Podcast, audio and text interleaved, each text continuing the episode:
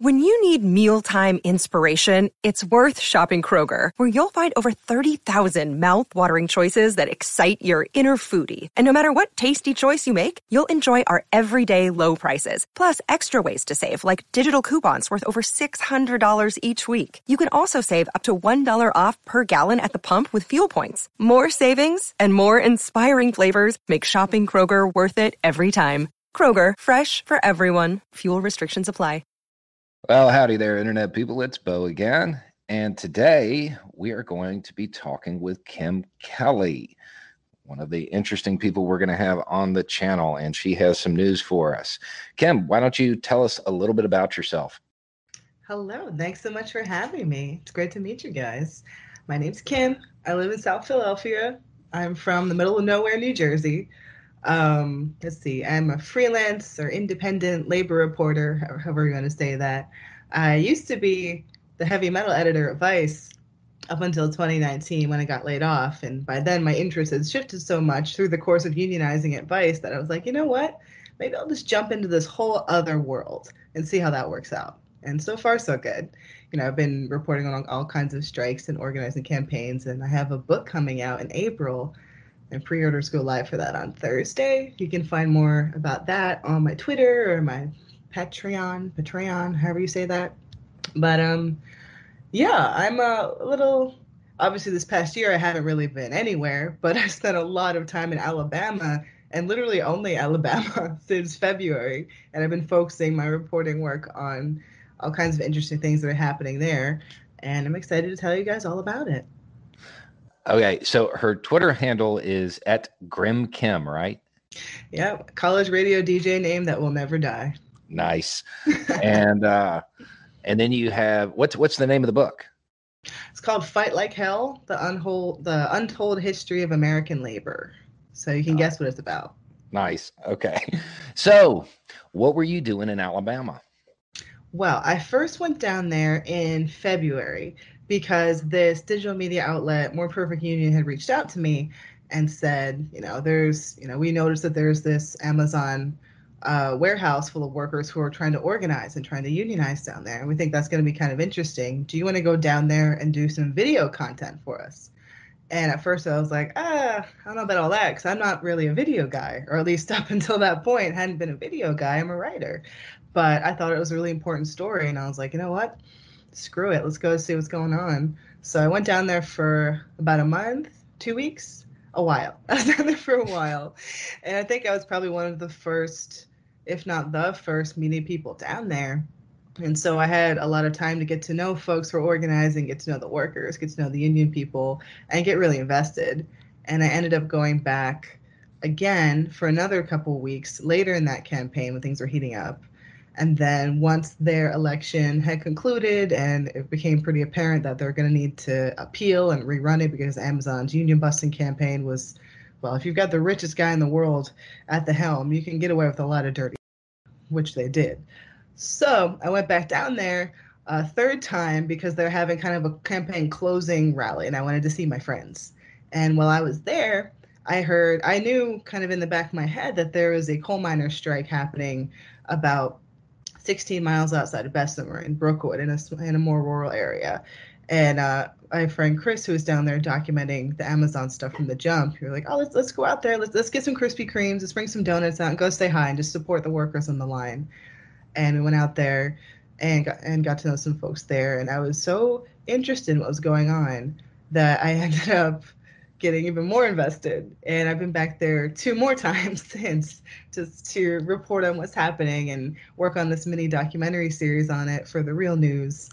And I'm just, man, I'm all in. Like I, I text a bunch of them. We have like a group chat. Like I'm, it's a big part of my life at this point.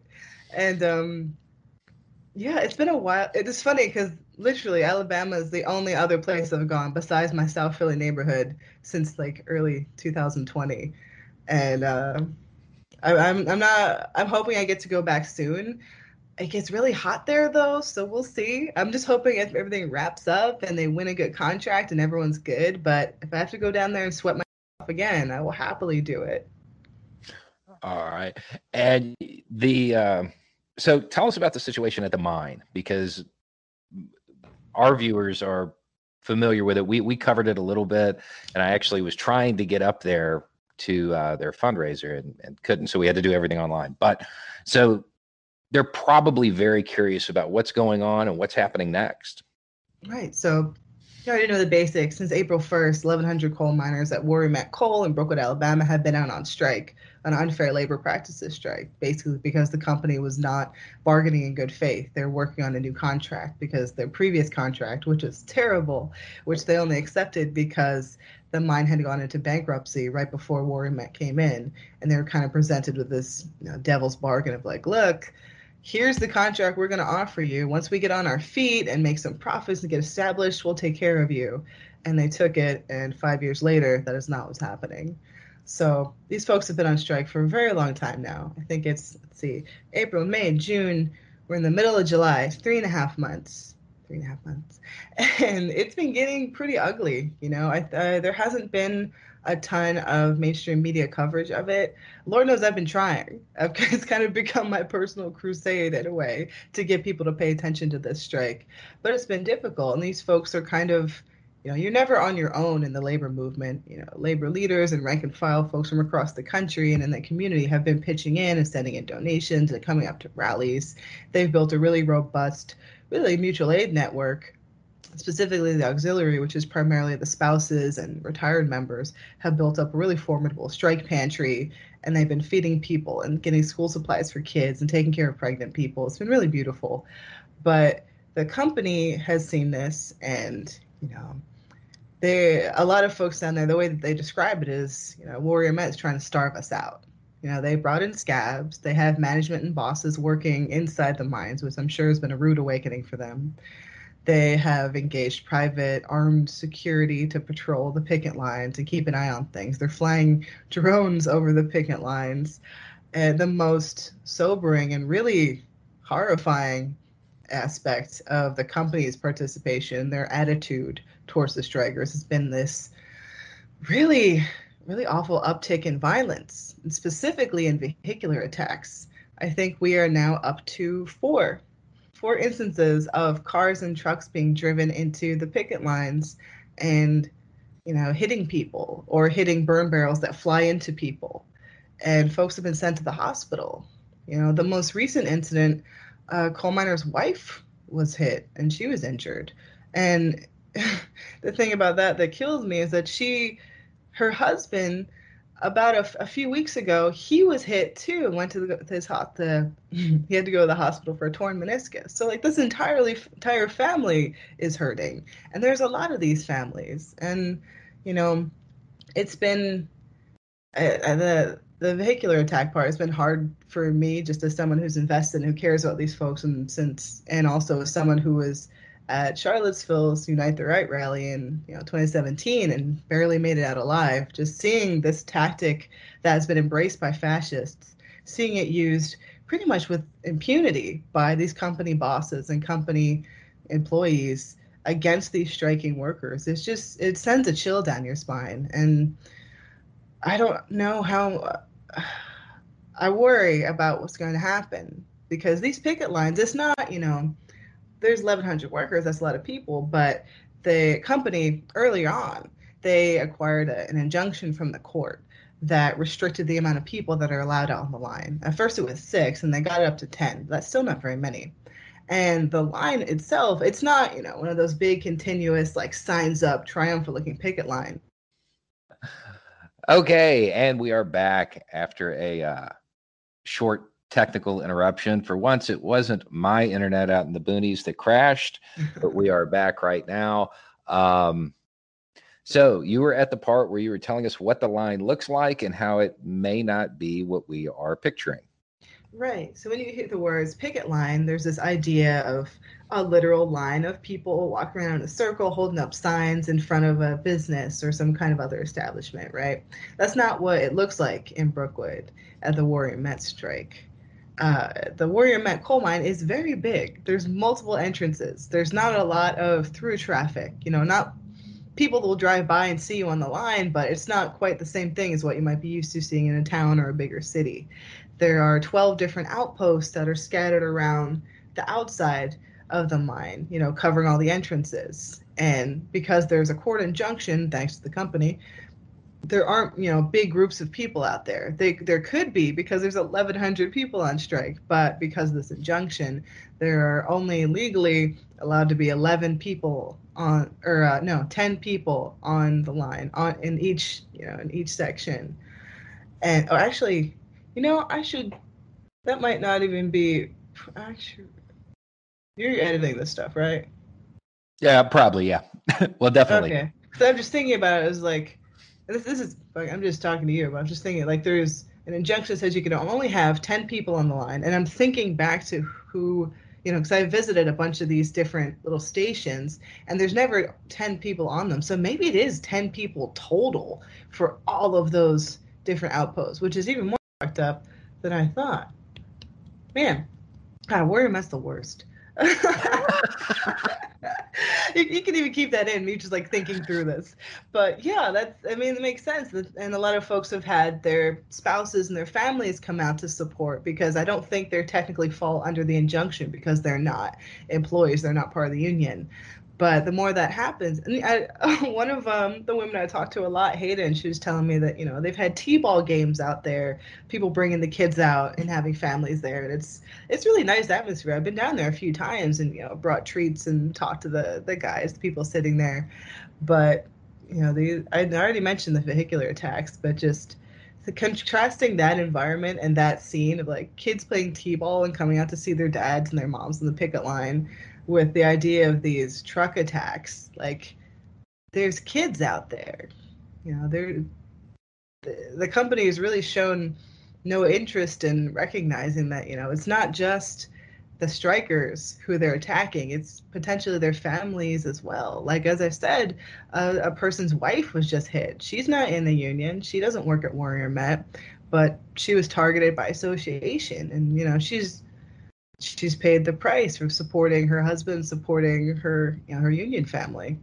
So it's it's just pretty wild, you know, when you don't have cell phone service and these things are happening, that can be pretty scary. Like if I had if my person was on strike and they're out on the picket line and I knew this was going on, I would be sitting at home terrified, just hoping that they make it home safe, which is something that, you know, if you're married to a coal miner, that's a feeling you're already accustomed to, but this is a whole other level. Right. Right. And I've seen some of the some of the incidents that have been caught on film. And it isn't, you know, when you're watching something like this, they can always frame it, well, this was an accident, this wasn't. Uh, it, it seems really hard to do that in these cases.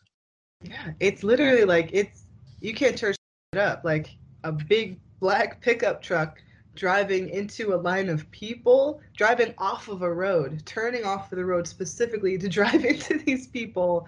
And when they feel the impact and see a person in front of the windshield, continuing to drive. You, I don't think you can spin that. Right. It, it, it's going to be real hard because eventually all of this stuff's going to end up in court. And oh, yeah. The, the defense is going to have a hard time with that one, I think. Um, right and I, I don't think Alabama has one of those laws about I, I, I, don't know the, the mechanics of it, but there's a bunch. We know this. There's a bunch of laws that have been introduced and maybe even passed across the country, country post 2017 that basically allow people to drive into protesters and say that that's fine legally. You can do that. You can just try to murder people. I guess America. I don't think Alabama has one of those on the books, but that's something I've been hearing from the folks there. Like, you know, the response to their concern over these attacks is, oh, well, y'all are in the road. Get out of the way. You know, you shouldn't be out there. Like, yeah, uh, I don't think that's that warrants, you know, you running over someone's wife. I don't know. Maybe that's just me. That's what you get. Yankee liberal. Okay. Damn Yankee. I've, oh, I've learned. I've been spent a lot of time in Alabama. I'm from Jersey, man. I get it. Uh, okay. So what's happening next, and what? Uh, th- there's some there's some trips going on and stuff like that. Tell us about that. Yes, it's super exciting. Uh, they so they, I guess it was maybe a trial balloon. Uh, a handful of miners. I think it was about 14 miners from Brookwood and then local UMWA officials. They came up. Uh, it was only a few weeks ago. Um, I think earlier, later in June, they came up to New York City and they visited these three locations for these three different venture capital funds, chief among them BlackRock, who you know who support Warrior Met, who fund Warrior Met, who have allowed Warrior Met to pay their executives millions of dollars while these folks are working six hours a day, twelve no six days a week, twelve hours a day underground for like twenty two dollars an hour. So they went up there and they had, you know, a little protest. It got kind of rained out. It was it was really cold. It was weird for June in New York. But um, you know, they they had local union members come out and rally with them. It was, it was really cool to see. And now, in later in July, on the 28th to be exact, they're coming back. They're coming back to BlackRock. and this time they're bringing their families. They're bringing a whole lot of their friends. Uh, I can say I, I chat with the UMWA press guy pretty often about all this stuff. It sounds like they've got at least six buses chartered full of striking miners and their families who are coming up to New York City to show up in front of BlackRock and be like, look, here's who you're hurting. Here's what you're doing. Here's what you're supporting. We're not going to lie here and take this. You know, they're asking for folks in New York and surrounding areas in the union world and just people who support them in general to come out and show their support. It should be a pretty big event. Like, I'm going up there again. I, I'm really excited, especially because this time the wives are coming and, you know, I'm a little biased, I guess, but they have just been so incredible in the support networks they've built and the mutual aid uh, sort of effort they put together, the amount of work they put into getting the strike out there. Haeden Wright, who is she's my girl, she's been doing tons of interviews. She's been kind of prodding her husband into doing interviews, really just getting the word out. And having those women up there, I think is gonna just ramp things up to like a whole new level you know there is this long history of women lots of people of course but women specifically in the coal mining world who have shown up and shown out for the striking miners even if they weren't working the mines themselves they and their families were so closely tied to it that it was their fight too. You know this this this particular episode makes me think of um like in 1983 when we had the great arizona copper strike and the women's auxiliary there was super active. Those women went on a speaking tour across the country to bring attention to their plight, to what their bosses were doing, to what their folks were fighting for. And they went to New York and they went after Wall Street too. And so these women from Brookwood, Alabama, they're following in those footsteps. They're following in the footsteps of Mother Jones, who they love to invoke. You know, they're they're really bringing the fight to the front doors of these venture capitalists who are profiting off of their labor and I can't wait to see it. yeah, it's I you know it's one of the things that I love about being down here. Like you keep saying that you know they've built these mutual aid networks, and they have, and they exist. And very, very few of them would ever use that terminology. You know, mm-hmm. like it's it's it's just the way it is. And then when it swings into action, you have especially you know leftists from urban areas who see it and they're like you know, y'all built this great network. Like, nah, we all just went to high school together. You know, it's, it's, it's, um, yeah, and there's those family ties and those church ties, mm-hmm. and that you know, there nobody else around within five miles, so we're friends, kind of ties. Right. You know, right. like that's kind of place I grew up too. Man, it's they wouldn't call it mutual aid, but it is. I will say, just personally, it has been very surreal and very funny to hear some of these these older heads like the older dudes like yelling about hating socialism and all that, Ugh, communism. But then they go to their, you know, they pick up their strike check and they pick up their free groceries at their union rally, you know, while they're on strike for their labor union, but they right. hate socialism. But like, do they hate socialism or do they hate what someone told them socialism is? And right. I think, you know, it's asking right. questions that, that's that's a that's a conversation I, I, I have a lot when people are like, you know, I, I I these leftists, and I'm like, dude, you just left the co-op and you're heading to the union meeting. Whether you realize that they're not, you you actually are a leftist. yeah, um, like we all hate the government, we all hate the boss. That you're halfway there. Yeah. um, so, what can people do to help? Right. So they, speaking of the strike pantry, the mutual aid effort, they do collect donations for that. There's a Haeden Wright at Haeden Wright on Twitter. She's been, she's the mastermind. She obviously tons of people are involved and are, you know, it's definitely a community effort, but she's really good at social media and she's been kind of marshaling the effort online. You can find info on how to donate on her Twitter. And then the UMWA has set up an official strike fund that, you know, folks can donate there and that goes into the to keep funding the strike, those strike checks. And then these folks, they're not getting they're not getting rich off of these checks. It's like I think about 600 $650 every 2 weeks assuming that you put in your time in the picket line. And I think about 80% if not more of the workers here are parents and I don't and school's coming up and there there's definitely an economic need there. So if you have the ability to donate or just have the ability to signal boost and share that link around so people who do have the ability to donate can chip in, it'll go a long way because man, last time I was down there, the ladies were showing me around their, you know, their hall, like their storeroom for all the donations, all the things they'd purchased for the strike uh, the strike pantry and they had a whole section devoted to school supplies because they're already planning for September if they need to. You know, they told me that they're already, you know, kind of putting together plans to do a toy drive for Christmas. Like they expect this to be a very long haul. They're hoping it won't be because these folks just want to go back to work and make their money and live their lives. You know, being on strike isn't a walk in the park, especially if, you know, most media in the world and the country isn't paying attention. Even the people that you would hope or expect. Like, I will tell you, this is what kind of kills me. I know for a fact that a lot of these folks are conservative or they consider themselves to be conservative or on the right side, you know, on the right politically. And they, you know, they watch Fox News, they watch Tucker Carlson and all that. One of my girls sends me Sean Hannity videos all the times, bless her. And this is exactly the kind of story that, I mean, Tucker Carlson hopefully rots in hell as soon as possible, but this story of like these blue collar American working men and women going up against these Wall Street elites, you know, that's exactly the kind of thing that his, he and his fan base thrive on. But their union, and that's too much of a, a commie pinko thing for them to even look at. So it's completely ignored them, even though like and all these Republican politicians who love to trot out coal miners for photo ops and talk about how they're going to save their industry.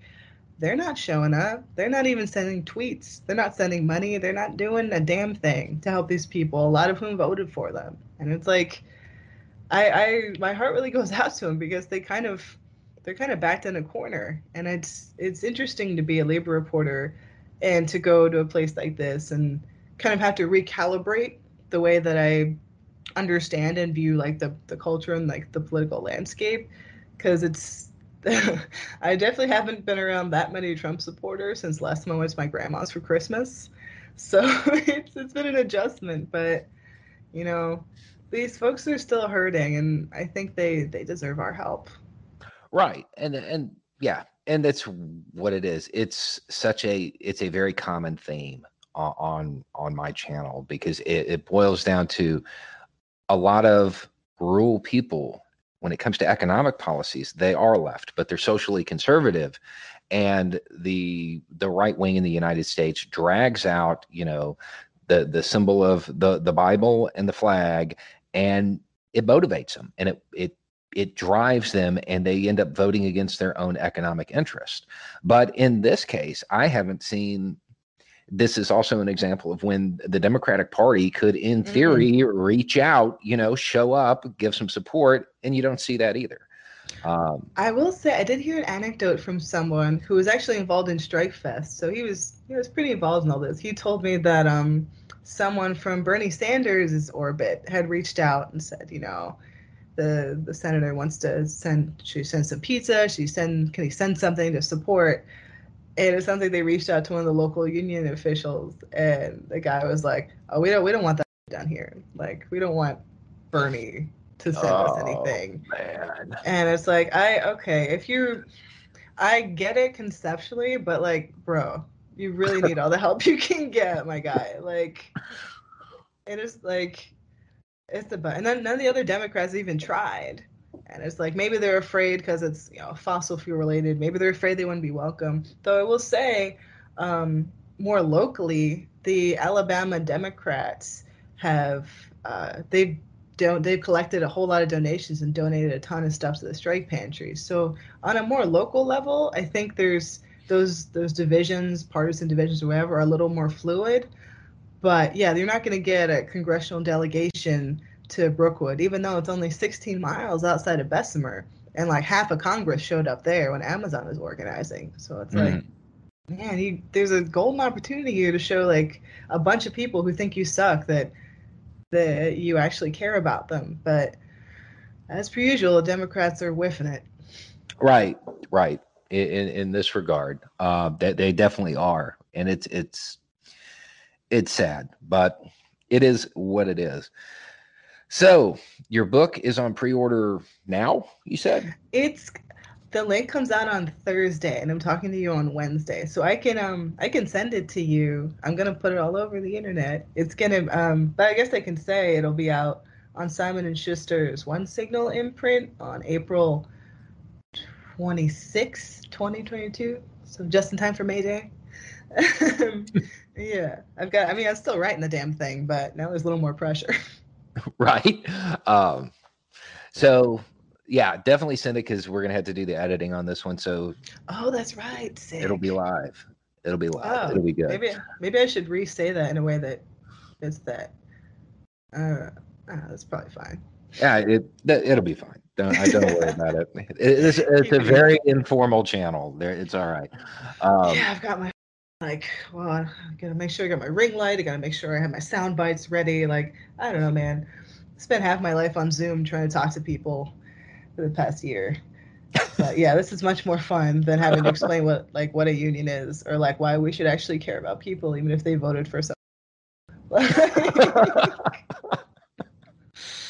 oh man, I've gotten some of the wildest like commentary because I've been doing all this work in Alabama and there's so many conceptions about the deep south and about alabama. And like sure some of them are true. I'm not here to i'm not the alabama whisperer mm. but i've learned a lot being there. And i've about the history and about the folks who are there now. And the folks who are there now trying to make things better for themselves and their communities and for everyone. Like it's you write off the south you write off rural areas at your peril you know? Right. And it's it it happens there there's so many misconceptions and stereotypes about this kind of stuff and then people have like anecdotal things you know I, over the last two months or so i've had three or four people they're like, you know, when I was traveling in the South, you know, they invited me to go to this organization, this meeting. And I'm like, okay. And they're assuming that it's the Klan. And I'm like, yeah, oh, no. they were probably inviting you to a church group. Um, if they were inviting yeah. you to the Klan, that says a whole lot about you because I've lived down here a long time and nobody's ever offered to, to take me. To, oh, um, oh man, it's wild. Like I've traveled a whole bunch because I used to tour with heavy metal bands, so I've kind of been everywhere in the country. And I used to tour specifically with Southern heavy metal bands, so I got kind of a crash course in getting rid of some of those liberal Yankee ideas I might have had when I was younger. And I just wish more people could have that experience. If not touring with a heavy metal band, but like paying attention to other parts of the country that maybe you're not as familiar with and being like, oh, they have people there. Right. Amazing. Right. Who knew? Right.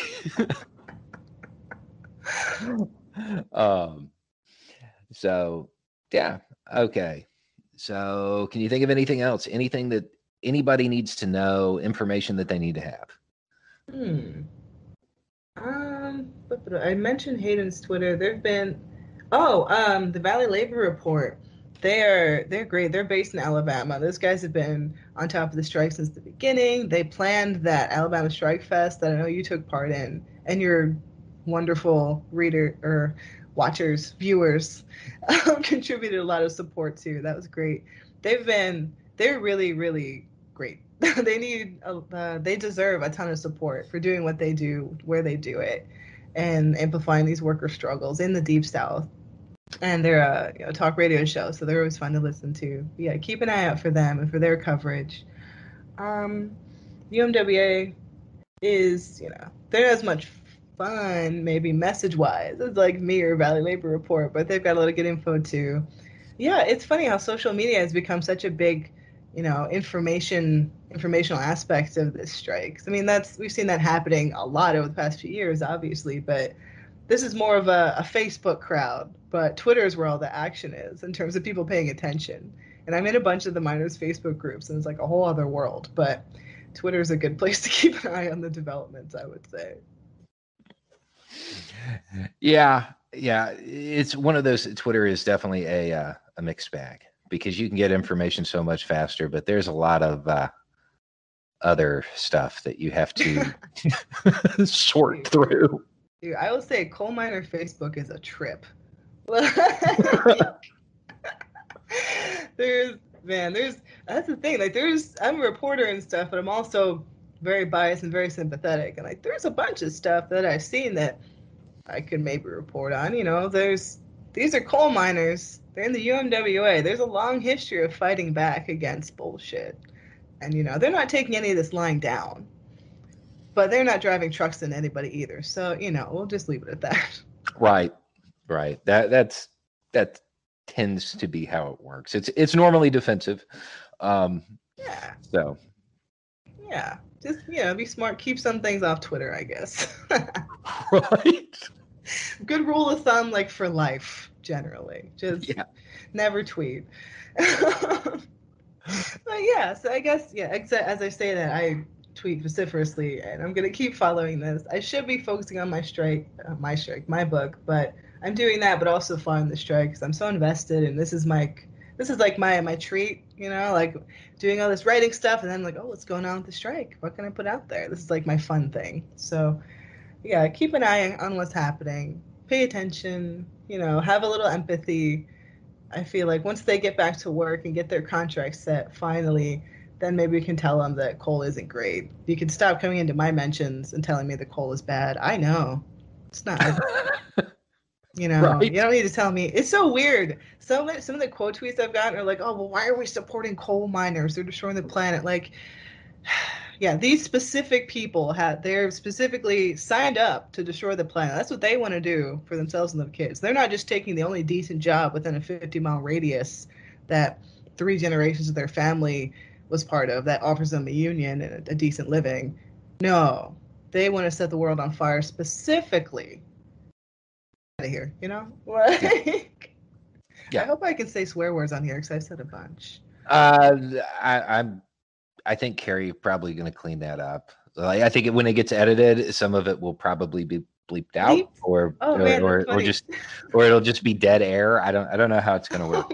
We'll figure that out. not to, but I feel animated about these things. Uh, it's fine. It's fine. You're you're not offending me or anybody really. So family um, friendly show. Yeah. all right. I think that's all I got. You know, keep an eye out and, you know, one day longer, one day stronger. All right. Okay, everybody. So that's the show. Uh, it's just a thought. Y'all uh y'all have a good day.